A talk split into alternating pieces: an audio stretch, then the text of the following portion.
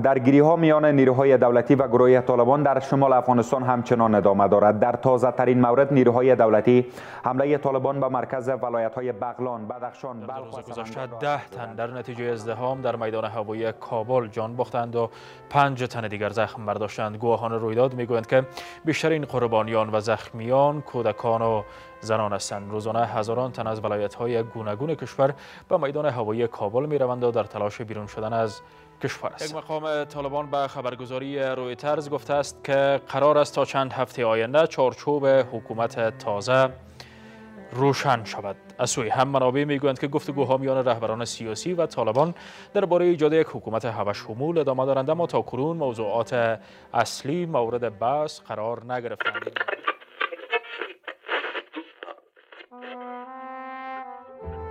سالهاست که بلبلان در افغانستان دیگر نمی‌خوانند.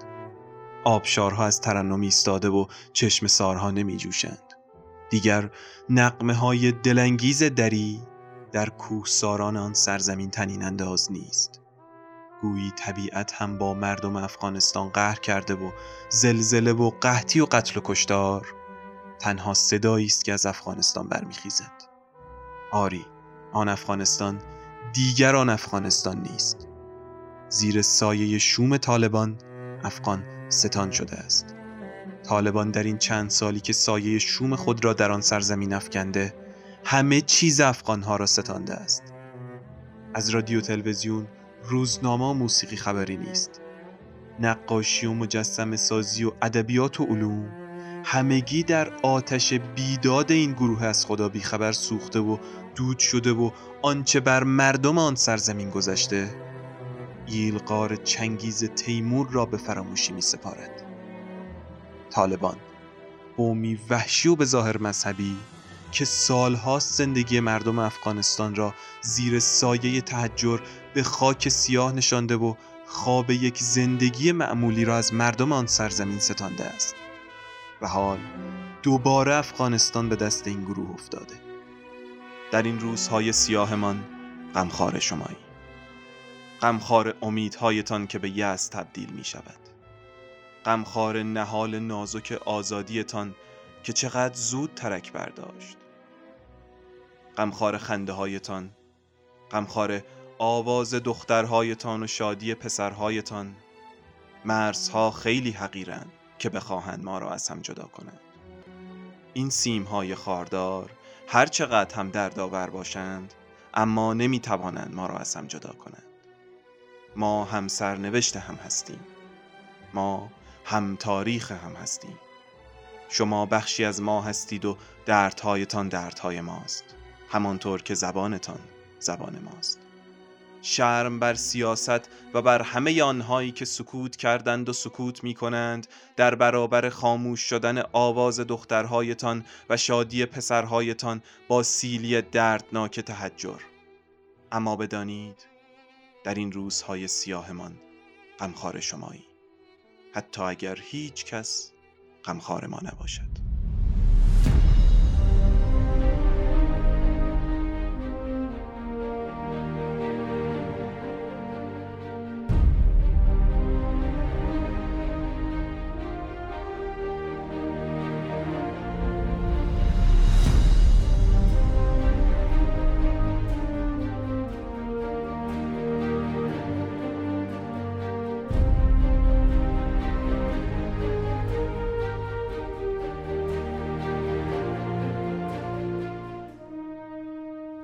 سلام و درود به همراهان عزیز. قسمت چهارم از پادکست رافکده رو میشنوید. با عنوان حکومت سیاه داستان پیدایش جنبش طالبان در افغانستان. تو پادکست رافکده من محمد علی نامعی تلاش می‌کنم هر بار شما رو با یه اتفاق تاثیرگذار در جهان بیشتر آشنا کنم. تو این اپیزود قرار داستان پیدایش قومی رو مرور کنیم که به زعم خودشون هدفی جز اعاده صلح و امنیت و راه اندازی امارت اسلامی تو افغانستان ندارن. اما در عمل جز تحجر و فساد و جنگ و سیاهی به مردم افغانستان تحمیل نکردند و نخواهند کرد. گروهی که حالا زندگی 32 میلیون نفر از مردم افغانستان رو به کنترل خودشون درآوردن و به نحوی اونا رو به اسارت گرفتن. آینده مبهم، تاریک و شاید ترسناک برای مردم افغانستان و حتی کشورهای همسایه.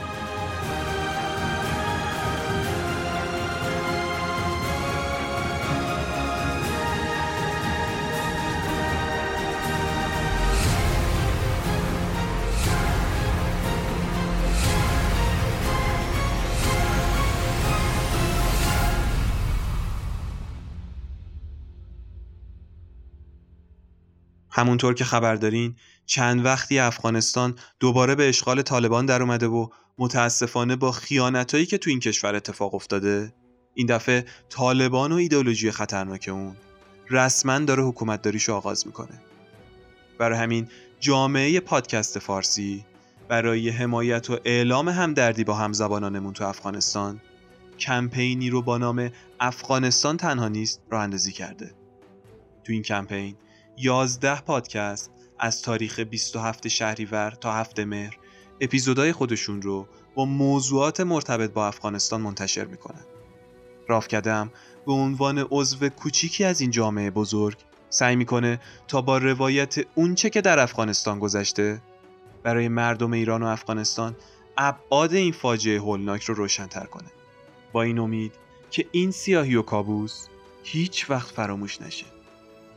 ما معتقدیم حوادثی که داره تو کشورهامون اتفاق میفته بیشتر از هر چیزی به روایت شدن و خاموش نموندن نیاز داره. پس با سلاحمون که همون صدامون هست در کنار مردم در مقابله با طالبان و تفکر طالبانیزم میستیم این قسمت از پادکست رافکده رو تقدیم می‌کنیم به تمام مردم رنج دیده ای که این روزها در افغانستان غمگینند. قسمت چهارم. حکومت سیاه به نظر می اومد تو سایه شرایط کنونی بین المللی و منطقه‌ای بازگشت دوباره طالبان به عرصه قدرت غیر ممکن باشه. چون ایالات متحده آمریکا جماعت طالبان رو با اعتقادات کنونیش یه سازمان تروریستی می‌دونست و کشورهای اروپایی هم شیوه ها و رفتارهای طالبان رو تو زمان حکومتداری اولش برخلاف حقوق بشر می‌دونستند. همه این کشورها تاکید داشتن مخالف دولتی هستند که از هر طریقی به جز رأیگیری تو انتخابات روی کار اومده باشه. حتی کشورهای همسایش هم مثل ایران از نظر عقیدتی با طالبان مخالف بود و بعد از روی کار اومدنش اونو به عنوان یه سازمان تروریستی خطاب می‌کرد. داستان ظهور طالبان برمیگرده به سال 1994 وقتی که ارتش سرخ اتحاد جماهیر شوروی بعد از ده سال اشغال خاک افغانستان مجبور به عقب نشینی میشه. این سرزمین تو طول قرون مختلف همیشه مورد حملات قدرت های بزرگ دنیا قرار گرفته. از نیروهای اسکندر مقدونی بگیرید تا نادرشاه افشار و امپراتوری بریتانیا و شوروی و تا همین چند ماه پیش ایالات متحده آمریکا. تقریبا از قرن 19 به بعد این کشور تبدیل میشه به منطقه حائل بین مستعمرات انگلیس و امپراتوری تزاری روسیه.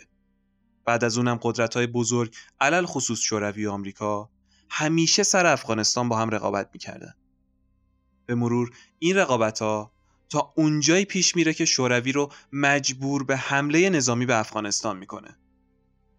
لئونید برژنوف رهبر موقت اتحاد جماهیر شوروی تو سال 1979 به بهانه حفاظت از دولت کمونیستی تحت حمایت خودش به خاک این کشور حمله می‌کنه. احتمالا براتون جالب باشه بدونید عقبه این حمایت چی بوده. برای درک بهتر این قضیه باید نگاهی به نحوه استقلال شبه قاره هند داشته باشیم. مناطق تحت سیطره انگلیس شامل دو منطقه پشتون نشین و بلوچ نشین بود که بعدها دو ایالت سرحد و بلوچستان پاکستان رو تشکیل میدن. همین دو منطقه به مرور تبدیل به منشأ اصلی اختلافات افغانستان و پاکستان میشه. اونقدر این اختلاف بالا می‌گیره که تو سال 1961 روابط پاکستان و افغانستان به دلیل اختلافی که سر مسئله مناطق پشتون نشین ها داشتن قطع شد. تا الان هم هیچ کدومشون به طور رسمی به جدایی این دو منطقه از افغانستان اعتراف نکردن و هنوز که هنوزه مسئله تقسیم این مناطق جزو اختلافات اساسی این دوتا کشوره شدت گرفتن همین اختلاف و قطع شدن روابط با پاکستان زمینه ها رو برای تمایل افغانستان به نزدیک شدن به اتحاد جماهیر شوروی بیشتر کرد. تو سال 1973 وقتی ظاهرشاه آخرین پادشاه افغانستان به ایتالیا سفر می‌کنه محمد داوود خان افغان طی کودتایی این رژیم رو سرنگون می‌کنه و خودش رو به عنوان اولین نخست وزیر رژیم غیر پادشاهی معرفی می‌کنه. اون تونسته بود به 225 سال حکومت سلطنتی تو افغانستان پایان بده. داوود خان افغان تقریبا چهار سال و نیم نخست وزیر افغانستان بود. اون تو اواخر دوران نخست وزیریش سیاست های خارجی کشور رو تغییر میده و با تمایل به سمت آمریکا احزاب اسلامی و مخالفین خودش رو به پاکستان تبعید می‌کنه. داوود خان تمام تلاشش رو می‌کنه تا روابط افغانستان با اتحاد جماهیر شوروی محدود بشه.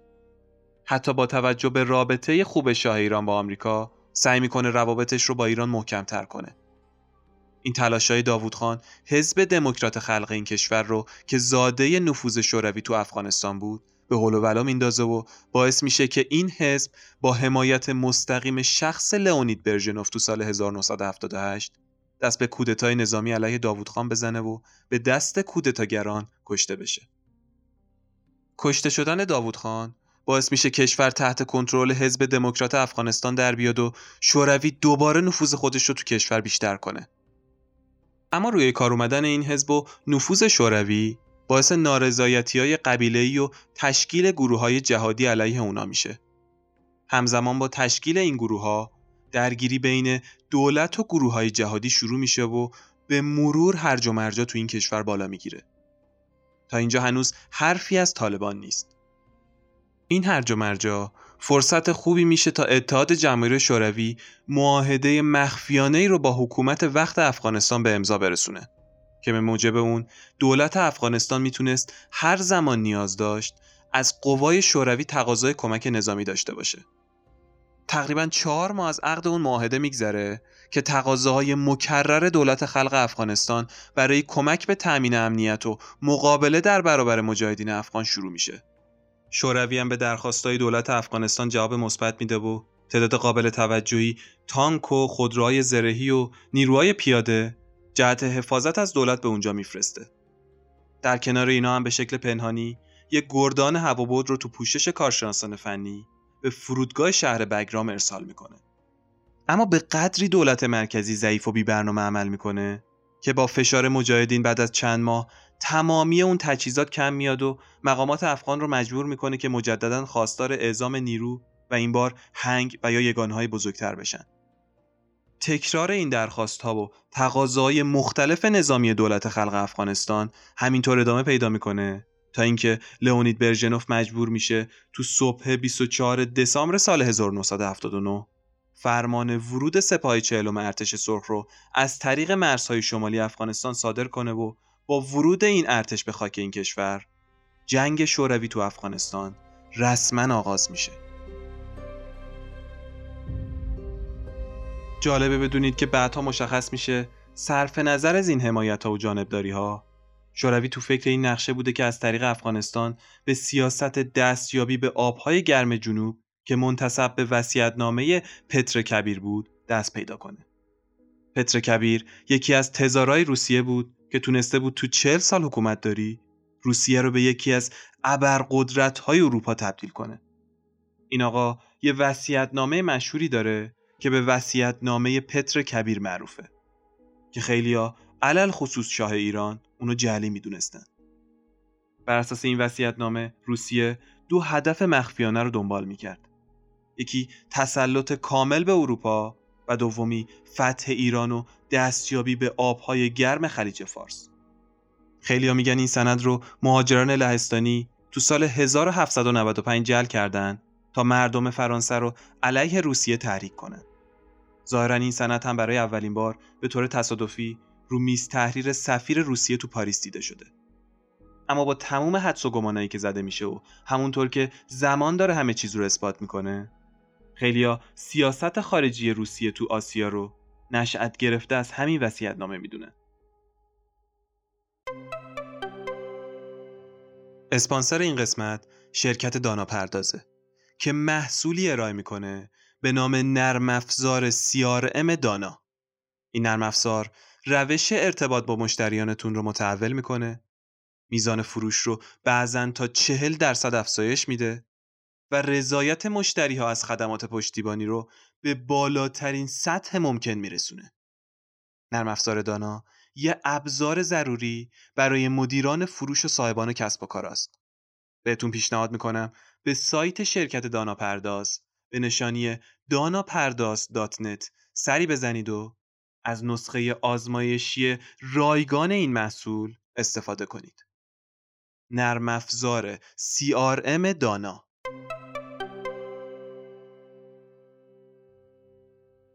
خلاصه که بعد از ده سال اشغال افغانستان توسط شوروی مجاهدین افغان موفق میشن با حمایت های غیر مستقیم آمریکا و پاکستان و عربستان نیروهای شوروی رو شکست بدن و اونا رو به خروج از افغانستان وادار کنن. مجاهدین یه اسم کلیه که روی گروه های چریکی مخالف حکومت دموکرات خلق و طرفدارای شوروی گذاشته شده بود. و همونطور که گفتم هنوز طالبانی به وجود نیامده بود.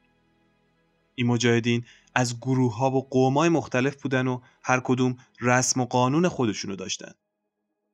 بعد از خروج شوروی این گروه های جهادی به خاطر اختلافات قومی قبیله‌ای به شدت با هم تو رقابت و کشمکش میافتند.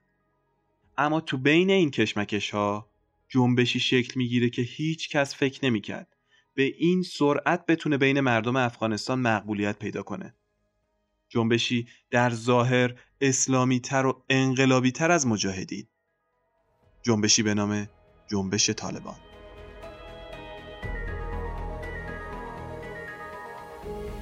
چه بخوایم باور کنیم یا نه به سرعت این جنبش تبدیل به گروه مذهبی نظامی طالبان میشه و پیروزی اون تو افغانستان تحولات بزرگی رو تو عرصه های سیاسی و فرهنگی ایجاد می‌کنه.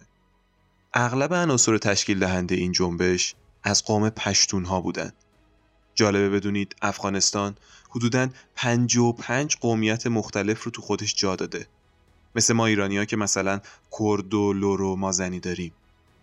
بزرگترین جمعیتشون هم قوم پشتونه.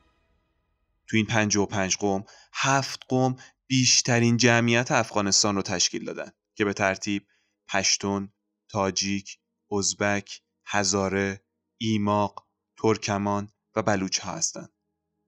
خواستگاه طالبان شهر پشتون نشین قندهاره. مردم این ولایت از قدیم به سخت سری مشهور بودن و به شدت هم باورهای سنتی و مذهبی دارن و همین دو عامل کافی بود تا جنبش تو این شهر شکل بگیره و پایگاه اصلی طالبان بشه. احتمالا براتون عجیب بود که گفتم این جنبش تو اوایل به وجود اومدش بین مردم مقبولیت داشته. برای اینکه بدونیم علت این مقبولیت چی بوده و چی شد که این جنبش به این سرعت حرفی برای گفتن پیدا کرد لازمه یکم در مورد عقبه و شکلگیری این جنبش براتون توضیح بدم درباره شکلگیری جنبش طالبان دو تا نظریه وجود داره. نظریه اول اینه که بعد از خروج شوروی و سقوط آخرین دولت کمونیستی و به قدرت رسیدن مجاهدین سران گروه های جهادی به دلیل اینکه از قومیت های مختلف بودن و به فکر منافع قومی قبیله خودشون بودن نتونستن یه دولت فراگیر ملی رو تشکیل بدن و بحران افغانستان رو وارد مرحله جدیدی کردن. که نتیجهش از یه طرف سلب امنیت و آرامش مردم بود و از طرف دیگه باعث درگیری و جنگای داخلی و قبیله شد. تو این شرایط مردم افغان احساس کردن که به شدت نیاز به دولتی دارن که بتونه هم فساد رو جمع کنه هم امنیت و آرامش رو به نقاط مختلف کشور برگردونه یه عده معتقد بودن عواملی خارج از خاک افغانستان تو پیدایش این جنبش نقش داشته بر اساس این نظریه طالبان در نتیجه سیاست و همکاری های مشترک بین سرویس های اطلاعاتی پاکستان و عربستان و ایالات متحده آمریکا شکل گرفته. این نظریه اونجایی قدرت می‌گیره که می‌فهمیم حتی مقامات سرویس های اطلاعاتی پاکستان هم از پشتون ها بودن و بعد از شکست اتحاد جماهیر شوروی فرصت و قنیمت چمردن تا نفوذ خودشون تو منطقه بیشتر کنن. هدف پاکستان از این نفوذ این بود که در برابر دشمن دیرینش یعنی هند برتری استراتژیکی پیدا کنه و راه ترانزیت کالا و نفت رو از خاک افغانستان به آبهای جنوبی هموار کنه همین هدف باعث شده بود سرویس های اطلاعاتی پاکستان از همون روزای اول تشکیل حکومت مجاهدین تو کابل برای سرنگونی این حکومت نوپا اقدام به کارشکنی در برابر اونا بکنن. وقتی که گلبدین حکمتیار از رهبران مجاهد تحت حمایت پاکستان نتونست به هدف مورد نظرش که حاکمیت کل افغانستان بود برسه سرویس های اطلاعاتی پاکستان فوراً به فکر گروه جایگزینی به نام طالبان افتادن و شروع کردن عناصر این گروه رو تو مدارس دینی پاکستان آموزش دادن. بعد از یه مدت که پاکستان موفق میشه نظر و حمایت محتاطانه آمریکا رو به طالبان جلب کنه حالا کشورهای عربی حاشیه خلیج فارس هم شروع می‌کنن به حمایت های سنگین مالی از این جنبش. از طرفی هم خب پاکستان فهمیده بود که گروه های مجاهدین تو تشکیل دولت فراملی ناکام میمونن. چون همونطور که گفتم ترکیب اونا منسجم و متحد نبود. هر قبیله ای ساز خودش رو می‌زد و دنبال منافع خودش بود. سفره انقلاب اونقدری برای همه جا نداشت. اما با تموم این حرفا وقتی که دولت مجاهدین تو کابل مستقر شد نسبت به دوره تاریخی قبل از حمایت اکثر مردم برخوردار بود. در صورتی که حکومتهای قبلی مثل حکومتهای پادشاهی و قومی و کمونیستی از حمایت اقلیت مردم برخوردار بودند. دلیلش هم مشخصه دیگه. مجاهدین کیا بودن؟ همین مردمی بودن که تو روستا داشتن کشاورزی می‌کردن و اونقدر به تنگ اومده بودن که حالا اسلحه به دست اومده بودن به میدون. در واقع حکومت مجاهدین سوای همه اون مشکلاتی که بین خودشون داشتن؟ نتیجه جهاد و زحمات اغلب مردم افغان تو بیش از ده سال جنگ و درگیری با شوروی بود. اما به خاطر اختلافات قومی و سیاسی بین گروه های جهادی اونا نتونستن برنامه مشترکی رو برای اداره کشور ارائه کنن. به همین علت دولت مجاهدین که نمی‌خواست آلت دست پاکستان باشه با مشکلات بزرگی روبرو شد. از طرفی هم حزب اسلامی به رهبری گلبدین حکمتیار که خودش رو نماینده قوم پشتون می‌دونست چون رهبری کل حکومت رو بهش ندادن با موشک هایی که از پاکستان گرفت کابل پایتخت افغانستان رو موشک بارون کرد و با این کارش اونجا رو به یه ویرانه تبدیل کرد.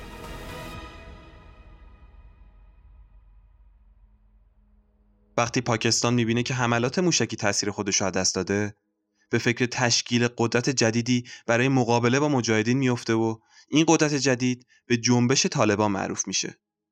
با ظهور جنبش طالبان حکمتیار جایگاه و اهمیت خودش رو دست میده و دوباره به دولت مجاهدین ملحق میشه.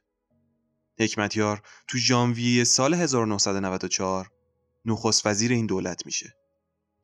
اون تلاش کرد خودش تنها راه حل برای افغانستان باشه. اون می‌خواست مجاهدین و طالبان رو به بنبست بکشونه تا همه اون رو تنها راه حل بدونن. اما تو این راه موفق نشد و مجبور شد به دلیل فشارهای بیش از حد طالبان کشور رو ترک کنه. ظهور ناگهانی جنبش طالبان تو عرصه سیاسی و نظامی افغانستان بعد از اون دوران طولانی جنگ و ناامنی واقعا حیرت انگیز بود. چون روند طبیعی شکلگیری چنین جنبشایی نیازمند زمان طولانیه و مقبولیت این جنبش بین مردم قبل از اینکه تو عمل اقدام به اجرای افکار و برنامه خودش بکنه. چیزی بود که تو حالت عادی برای چنین جنبشی نمی‌تونست اتفاق بیفته. این جنبش تو مدت زمان کوتاهی ظاهر شد و با پوشش دینی که داشت طیف های گسترده از مردم افغان رو جذب خودش کرد. به کمک همین جذب بالا طالبان موفق شد دستاوردهای نظامی سریع و حیرت آوری هم داشته باشه و تو مدت کوتاهی تونست به اکثر مناطق افغانستان مسلط بشه. یکی از دلایل موفقیت این جنبش این بود که طالبان دقیقا تو زمانی ظاهر شد که مجاهدین تو جنگ قدرت گرفتار شده بودند. طالبان وقتی پا به عرصه گذاشت که جنگ مردم رو خسته و درمونده کرده بود. مردم به دنبال راهی بودند که فقط از این وضعیت خلاص بشن. تا اینجا فهمیدیم که دو عامل باعث ظهور ناگهانی جنبش طالبان شد. یکی جنگ قدرت بین گروه های جهادی و دومی شکست و ناکامی این گروه ها تو تشکیل دولت ائتلافی بود. اما سومی چی بود؟ فکر کنم می‌تونید حدس بزنید. پاکستان بود. سومی مدارس دینی بود که مهاجران افغان تو اونا تحصیل می‌کردن خب اون زمان به خاطر حمله شوروی و آشوبای بعد از دوران شوروی خیلی از مردم مجبور به مهاجرت از کشور شدن. یکی از مقصدها هم پاکستان بود. خیلی از پناهندگان افغان تو دو ولایت بلوچستان و سرحد پاکستان مستقر شدن. این دو ولایت به شدت ایدئولوژی های مذهبی داشتن و هنوزم دارن. این شهرها پر از مدارس و سازمان های مذهبی مبارزاتیه. افغانایی که نمی‌خواستند وارد بازی جنگ و مبارزات بشن حالا ندونسته به مدارس تابع این جمعیت ها می‌رفتن و به صورت رایگان مشغول به تحصیل و آموزش قرآن و احکام اسلامی می شدن. بدون هیچ تردیدی میشه گفت که طالبان تو این مدارس درس خوندن. جالبه بدونید واژه طالبان تو زبان پشتون و دری جمع کلمه طالبه. و طالب کسیه که تحصیلات خودش رو تو مدارس دینی شروع کرده و تو همین مدارس هم ارتقا پیدا کرده و آخوند یا ملا شده. با وجود اینکه طالب تو این مرحله چندین سال تحصیل می‌کنه ولی هنوز تحصیلاتش تموم نشده. اما مولوی کسیه که دوره تحصیل کتب حدیث رو تموم کرده و مجوز تدریس علوم دینی رو دریافت کرده پس طالبان همین مله هایی بودن که از این مدارس بیرون می اومدن و تو این گروه خدمت می‌کردن. تعداد این مدارس بعد از حمله شوروی به افغانستان تو ولایت سرحد به شدت افزایش پیدا کرد و کمک های مالی عربستان و امارات نقش مهمی تو رشد سریع این مدارس داشت. شکی نیست که یکی از علتهای اصلی درخشش این مدارس سیل عظیمی از جوانای بیکار مهاجر افغان بود که برای پر کردن وقت خودشون راهی جز تحصیل توی این مدارس نداشتن. شیوه آموزشی توی این مدارس هم بر اساس الگوی خاصی بود. دقیقا مثل اون شهر بازی توی پیونوکیو اگه یادتون باشه. کسایی که از اون مدارس فارغ و تحصیل می شدن طلبه هایی بودن که با تعصبات شدید دینی با هر نوع فکر و اندیشه‌ای که مخالف عقیده و افکارشون بود با شیوه های خشونت برخورد می‌کردن و این امر رو نوعی جهاد می‌دونستن.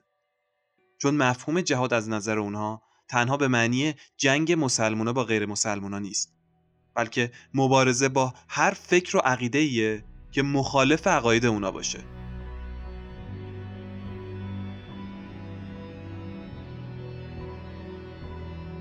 گفتیم این مدارس تو پاکستان بودن دیگه. تا الان هم احتمالا متوجه شدید چرا پاکستان اینقدر پا رو خرخره این کشور می‌ذاره و حتی امروز هم داره از طالبان 2021 حمایت می‌کنه. بینظیر بوتو نخست وزیر وقت پاکستان که جنبش طالبان تو دوره نخست وزیری اون پا گرفت توی مصاحبه جنجالی به رادیو بی بی سی انگلیس گفت پاکستان تنها حامی طالبان نیست. بلکه مجری سیاست های آمریکا و انگلیسه. انگلیسیا مبتکران و طراحان اصلی جنبش طالبان هستند. رهبری این قضیه به دوش آمریکاست و مخارج این پروژه به عهده کشورهای خلیج فارس و پاکستان تنها آموزش اونا رو به عهده گرفته. این اظهارات که از حقیقت پروژه طالبان پرده برداشت به حدی مهم بود که باعث سقوط دولت بوتو شد. به هر حال از زمان سیطره جنبش طالبان پاکستان به عنوان نزدیکترین طرف به این جنبش و حامی اصلی اون باقی موند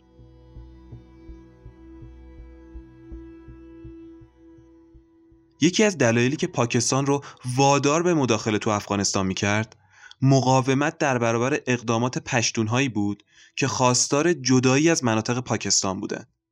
پاکستانیا باید کاری می‌کردند که مجاهدین که اتفاقا بیشتر از قبایل پشتون نشین بودن به قدرت نرسن. از یه طرفم پاکستان می‌خواست افغانستان رو به عنوان متحد در مقابل خطر هند برای خودش داشته باشه.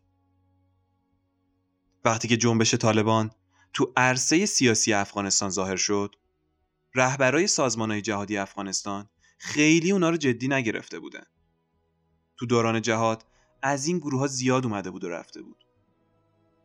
اما وقتی که بعد از قندهار شهرهای دیگه ای مثل هرات و جلال آباد رو تصرف کردن و تو صدر اخبار دنیا قرار گرفتن تو مخیله کسی هم نمی گنجید که این جنبش بتونه تو آینده به چنین موفقیتهایی دست پیدا کنه.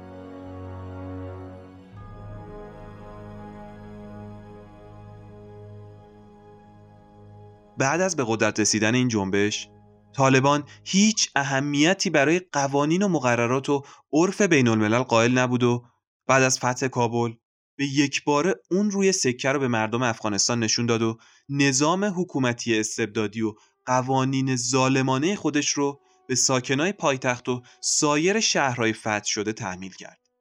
این جنبش نجیب الله رئیس جمهوری کمونیست برکنار شده افغانستان که به مقر سازمان ملل متحد تو کابل پناه برده بود و دستگیر و تو یکی از میدونای اصلی شهر حلقاویز کرد.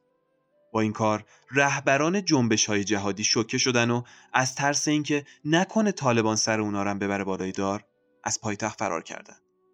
دولتی که ملا عمر رهبر طالبان از 6 نفر تشکیل داده بود و ریاست اون رو به عهده داشت طی دو روز تعداد زیادی از ساکنای پایتخت رو دستگیر کرد و بدون برگزاری هیچ دادگاهی و با روش های مختلفی اونا رو به قتل رسوند.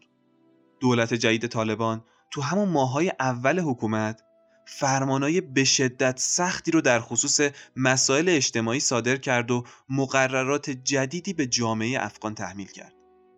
حالا جلوتر میگم که این قوانین چی بودن و چطور تو جامعه پیاده سازی شدن. همزمان با فتح کابل توسط طالبان. گروه های جهادی از ضعف شدید و فروپاشی های پی در پی رنج می بردن و اگه رهبرای طالبان می‌تونستن به مزار شریف پنجمین ولایت مهم افغانستان سیطره پیدا کنن به راحتی می‌تونستن ادعا کنن که کل افغانستان تحت کنترل اوناست. برای همین تو ماه می سال 1997 طالبان شهر مزار شریف رو مورد حملات شدید موشکی قرار داد و برای مدت کوتاهی اونجا رو اشغال کرد. این مسئله باعث شد که دولت پاکستان با شتاب و از سر ذوق حکومت طالبان رو به رسمیت بشناسه. اما طالبان خیلی زود مزار شریف رو به دنبال ضد حمله مجاهدین و گروه های مدافع این شهر عدست داد و متحمل خسارت های سنگینی شد و همین مسئله طالبان رو ناچار کرد که از جبهه شمال عقب نشینی کنه. همین شکست زنگ خطری برای مردم افغانستان شد که کم کم متوجه بشن طالبان هم یه جریان کاملا یک دست نیست و آمیزه ای از چند جریان و گرایشه چون علاوه بر طلاب و علوم دینی عناصری از جبهه حزب کمونیست خلق افغانستان و پشتونهای پاکستان هم با اونو همکاری می‌کردن و جزو مهرای اصلی طالبان شده بودند.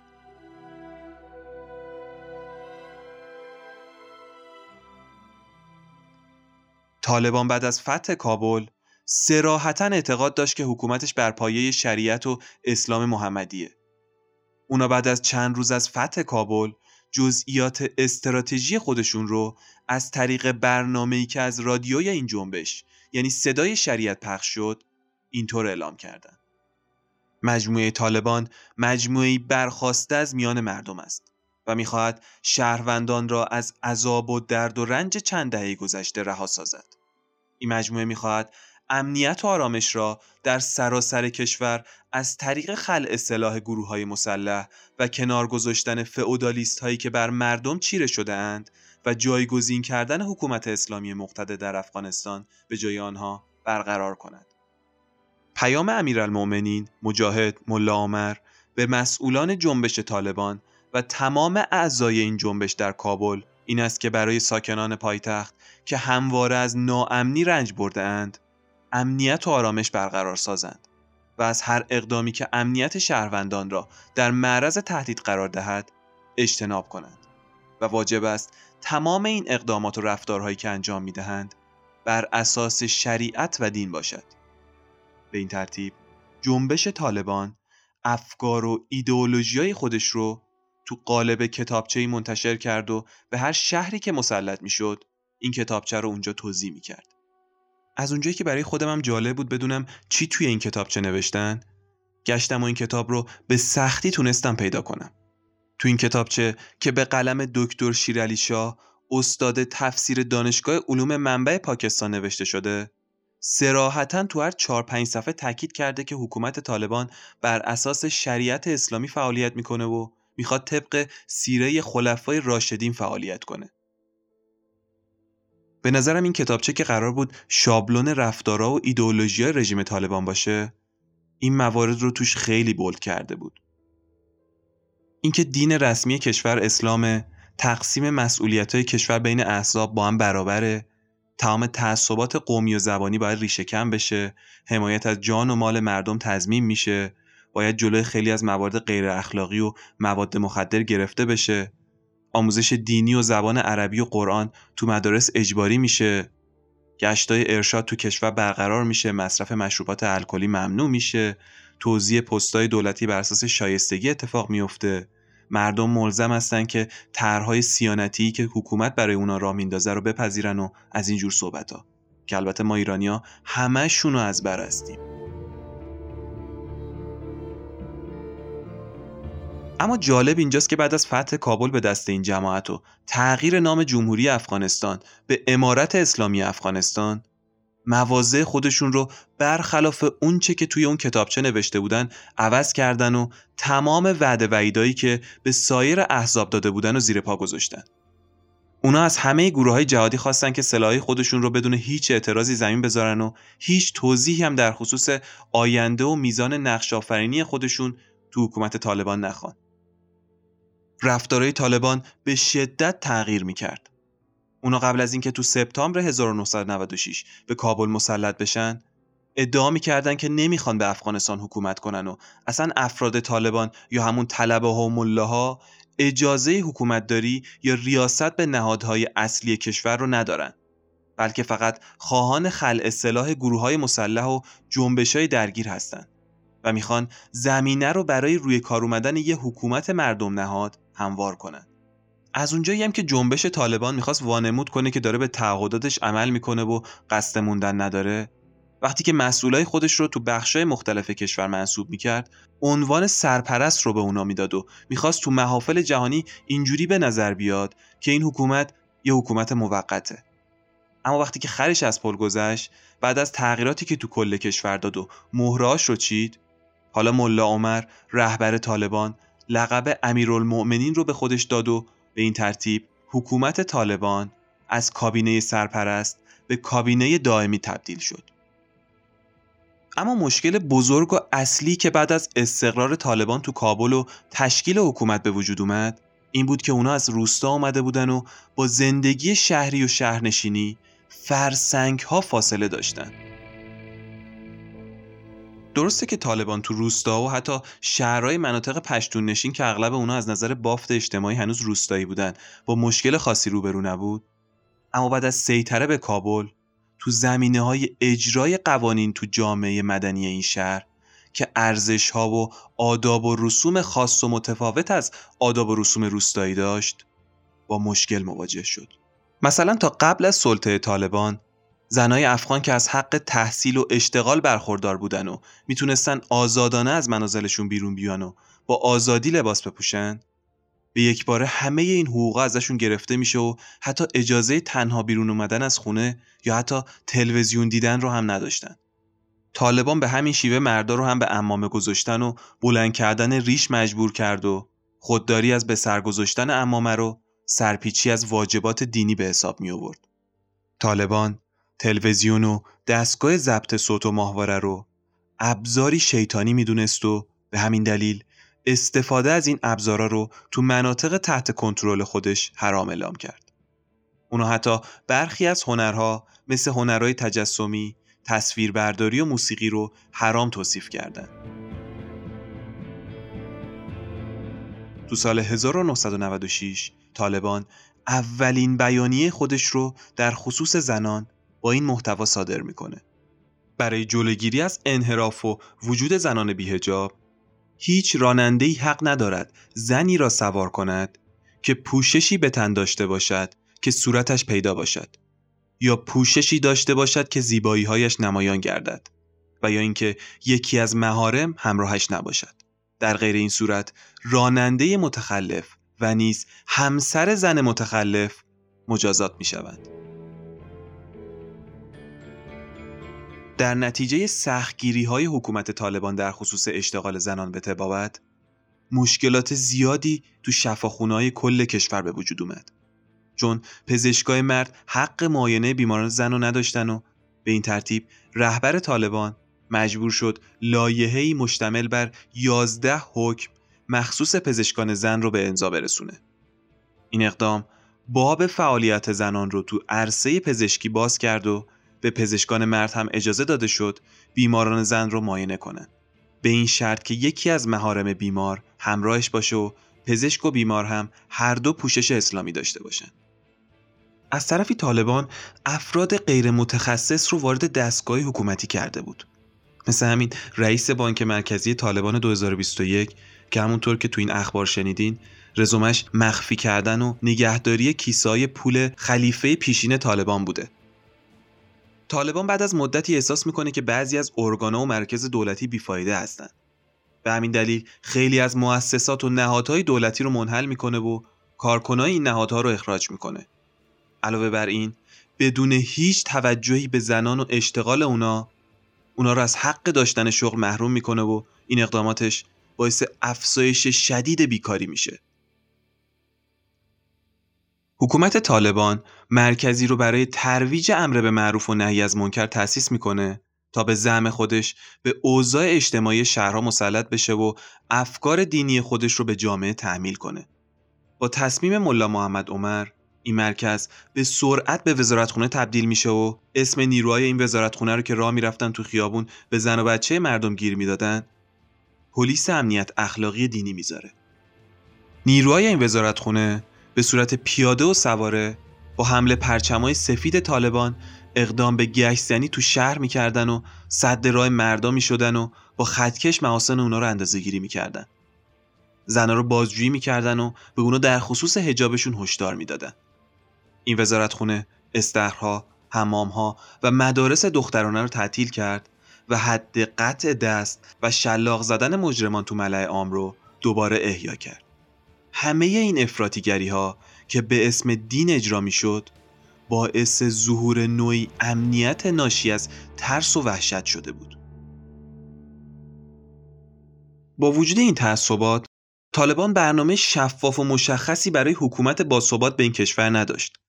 طالبان تمرکزش گذاشته بود به وحدت قبایل پشتون نشین و اصلا بقیه قبایل رو قبول نداشت و خب این اصلا خوب نبود.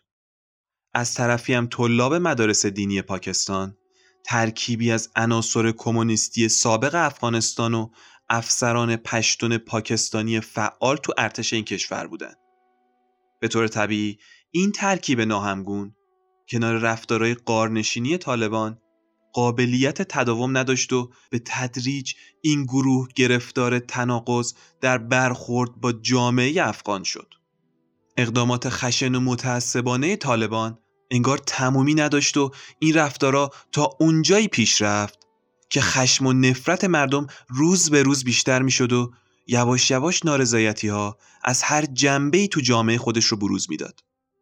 از جنبه اقتصادی بگیرید تا جنبه اجتماعی و سیاسی همه و همه توسط طالبان به معنی واقعی ضربه های سنگینی خورده بود. جنبش طالبان حتی تو عرصای بین المللی هم ناکام مونده بود.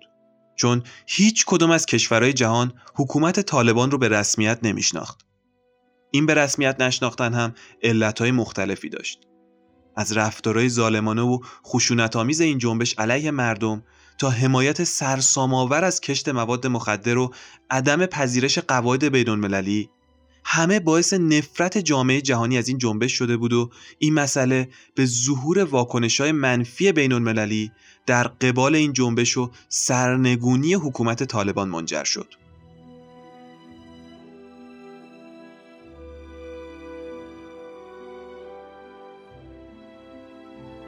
خب طالبان همونطور که به طور ناگهانی تو عرصه سیاسی افغانستان ظاهر شد به طور ناگهانی هم سقوط کرد دو ماه بعد از حمله به برج‌های مرکز تجارت جهانی نیویورک تهاجم نظامی آمریکا و بریتانیا به افغانستان شروع شد آمریکا ادعا داشت که سازمان القاعده به رهبری بن لادن تو حوادث 11 سپتامبر سال 2001 دست داشته و از طالبان درخواست کرد که فوراً بن لادن رو به آمریکا تحویل بده. طالبان هم از آمریکا خواست تا اسناد و مدارکی رو ارائه بده که اثبات کنه بن لادن این عملیات رو ترتیب داده. اما آمریکا که نتونست مدرک قابل استنادی برای ادعای خودش آماده کنه تو شامگاه هفته اکتبر سال 2001 فرمان حمله به افغانستان رو با نام رسمی عملیات بلند مدت آزادی صادر می‌کنه. دو هفته از عملیات نظامی آمریکا نگذشته بود که وزارت دفاع آمریکا اعلام کرد که واحدهایی از نیروهای ویژه شامل رنجرهای نیروی زمینی و تفنگداران دریایی و نیروهای ضد تروریستی دلتا وارد خاک افغانستان شدند. همین اعلامیه کافی بود که طالبان متوجه بشه طرف مقابلشون دیگه گروه های مجاهدین و مردم ساده افغانستان نیستن که بتونن با چند تا موشک و تفنگای قدیمی جلوشون بیستن. از طرفی هم قبل از صدور فرمان عملیات واحدهای ویژه ارتش آمریکا به صورت مخفیانه و محرمانه تو مناطق شمالی این کشور مستقر شده بودن و اوضاع رو رصد می‌کردن. این نیروهای ویژه به کمک حمله های موشکی و هوایی آمریکا تونستن به چند شهر افغانستان از جمله مزار شریف مسلط بشن و نیروهای طالبان رو از کشور بیرون کنن. اونقدر حملات آمریکا سنگین و محکم بود که ظرف چند روز طالبان به طرف شهرهای جنوبی و خواستگاه خودش یعنی شهر قندهار عقب نشینی کرد و همشون اونجا مستقر شدن. دو ماه بعد از حمله آمریکا به افغانستان نیروهای طالبان به تدریج تسلیم شدن و شهر قندهار هم آزاد شد. اما رهبران و فرماندهان اونا تو مناطق نامعلومی مخفی شدن. به این ترتیب طالبان بعد از حدود پنج سال سلطه بر مردم افغانستان از هم پاشید و جنگ آمریکا تو افغانستان به بهانه دفع تروریسم سالها ادامه پیدا کرد.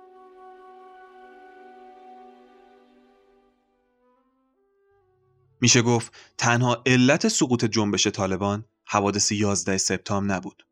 دلایلی مثل ضعف رهبر طالبان، اختلافات گروه های پشتون، ایدئولوژی و تحجر شدید طالبان از همگسیختگی نظامی و تقسیم نادلانه قدرت بین گروه ها همه و همه از دلایل مهم سقوط این جنبش بودند.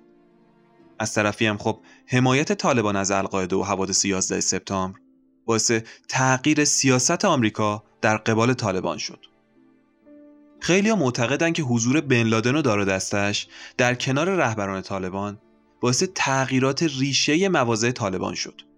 چون تا قبل از حادثه 11 سپتامبر طالبان داشت کم کم تلاش می‌کرد تا زمینایی فراهم بشه که آمریکا این گروه رو به رسمیت بشناسه.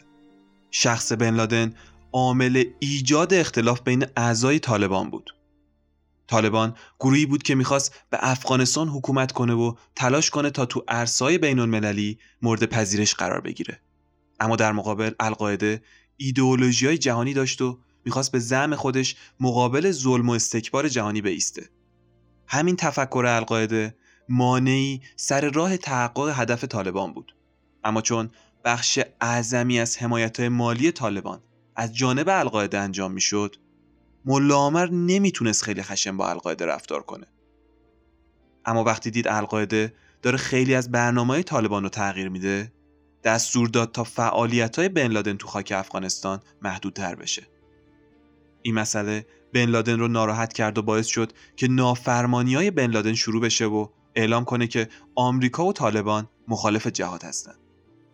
وقتی که حوادث 11 سپتامبر اتفاق افتاد واکنش رسمی طالبان محکوم کردن این عمل بود و فوراً به آمریکا در خصوص هر نوع تجاوز به افغانستان هشدار داد. آمریکا هم با این شرط عدم حضور نظامیش رو قبول کرد که بن لادن به آمریکا تحویل داده بشه و تمام اردوگاه های عرب های مقیم افغانستان تعطیل بشه و طالبان زیر نظر و تحت کنترل جوامع بین الملل قرار بگیره. همون زمان رهبران طالبان شورایی برگزار کردن و خواستار خروج القاعده از افغانستان شدن. اما بن لادن که فکرهای جهانی تو سرش داشت زیر بار نرفت و همین تصمیم عامل حمله آمریکا به افغانستان شد. همون سال با حمله گسترده آمریکا تو کمتر از چند ماه جنبش طالبان که به عنوان جریان مدعی برپایی حکومت اسلامی تو افغانستان بود از قدرت حذف شد اما تفکر این جنبش هنوز تو قبایل پشتون نشین پابرجا بود طالبان تو پنج سالی که به افغانستان حکومت کرد نتونست تعریف جامعی از نوع حکومت مورد نظرش رو ارائه بده اونا نتونستن سازمانا و نهادهای ضروری برای اداره جامعه افغانستان رو تأسیس کنن. افغانستان زیر سایه شوم حکومت طالبان شورای اسلامی یا پارلمان و مجلس عوام نداشت و به همین علت پذیرش این حکومت از جانب اکثریت افغانها و به رسمیت شناختن اون در سطح بین الملل غیر ممکن بود. از طرفی هم مزارع تریاک تو پنج ساله حکومت طالبان به شدت در حال گسترش بود و خطر توزیع مواد مخدر در جهان روز به روز بیشتر می‌شد. علاوه بر این مشکلات ناشی از جنگ داخلی تو افغانستان هم روند افزایشی داشت و توسعه داخلی تقریبا به عدد منفی رسیده بود. حتی پاکستان هم که حامی اصلی طالبان بود بعد از حادثه 11 سپتامبر این گروه رو حامی تروریست دونست و حمایت خودش رو از طالبان قطع کرد. بعد از سقوط طالبان با هماهنگی آمریکا حکومت به دولت انتقالی افغانستان و به سرپرستی حامد کرزی به مدت دو سال سپرده شد. بعد از اون رژیم جمهوری اسلامی افغانستان تأسیس شد و مجددا حامد کرزی به عنوان اولین رئیس دولت به طور دموکراتیک انتخاب شد و به مدت نه سال رئیس جمهور افغانستان موند. بعد از حامد کرزی محمد اشرف غنی تو انتخابات سال 2014 رأی آورد و تا همین چند ماه پیش به فعالیت خودش ادامه داد. تا اینکه آمریکا تصمیم گرفت بعد از 20 سال اشغال خاک این کشور نیروهاشو از افغانستان خارج کنه. اینجا بود که دوباره سر و کله این جنبش پیدا شد.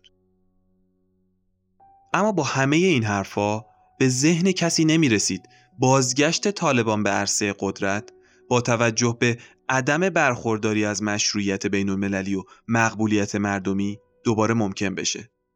اما بعد از خروج آمریکا از افغانستان یاقیگری های این گروه منحل شده شروع شد و در کمال ناباوری دیدیم که شهر به شهر افغانستان دوباره به دست این گروه افتاد و این دفعه مصممتر از قبل می‌خواد حکومتداریشو به کرسی بشونه.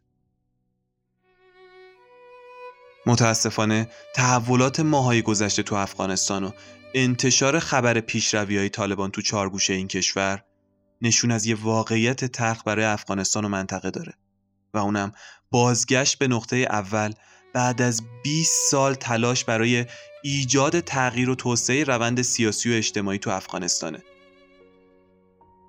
بعد از نزدیک به 20 سال از اشغال نظامی افغانستان و سقوط حکومت طالبان تو سال 2001 و تشکیل یه دولت دموکراتیک شکننده و گلخونه ای حالا با روی کار اومدن مجدد طالبان تو این کشور به نظر می‌رسه همه رشته ها در حال پنبه شدنه و افغانستان داره دوباره به نقطه سرخط می‌رسه.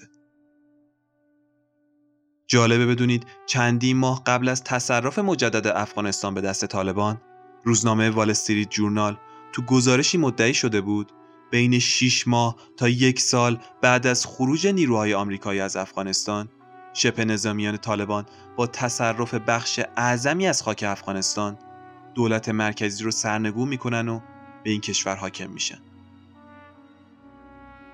خروج کامل نیروهای نظامی آمریکا از افغانستان تو سی اوت سال 2021 نه تنها به طولانی ترین جنگ تاریخ آمریکا پایان داد بلکه تاریخ افغانستان رو وارد فصل جدیدی کرد.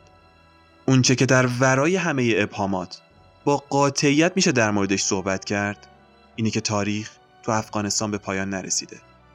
آینده این کشور در گروه متغیرهای مختلفیه که وضعیت مشخصی نداره.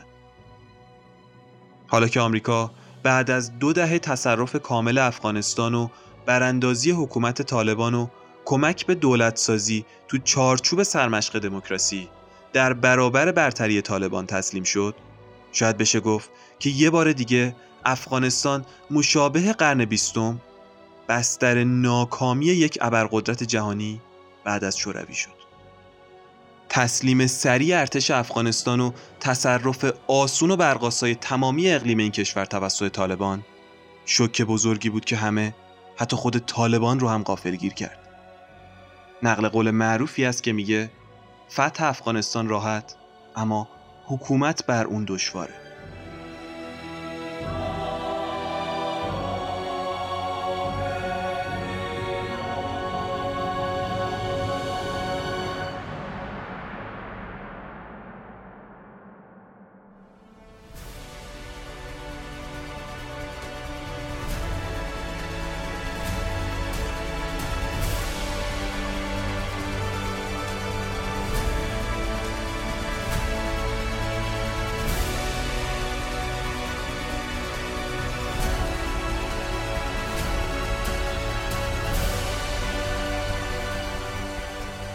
چیزی که شنیدید قسمت چهارم از پادکست رافکده بود.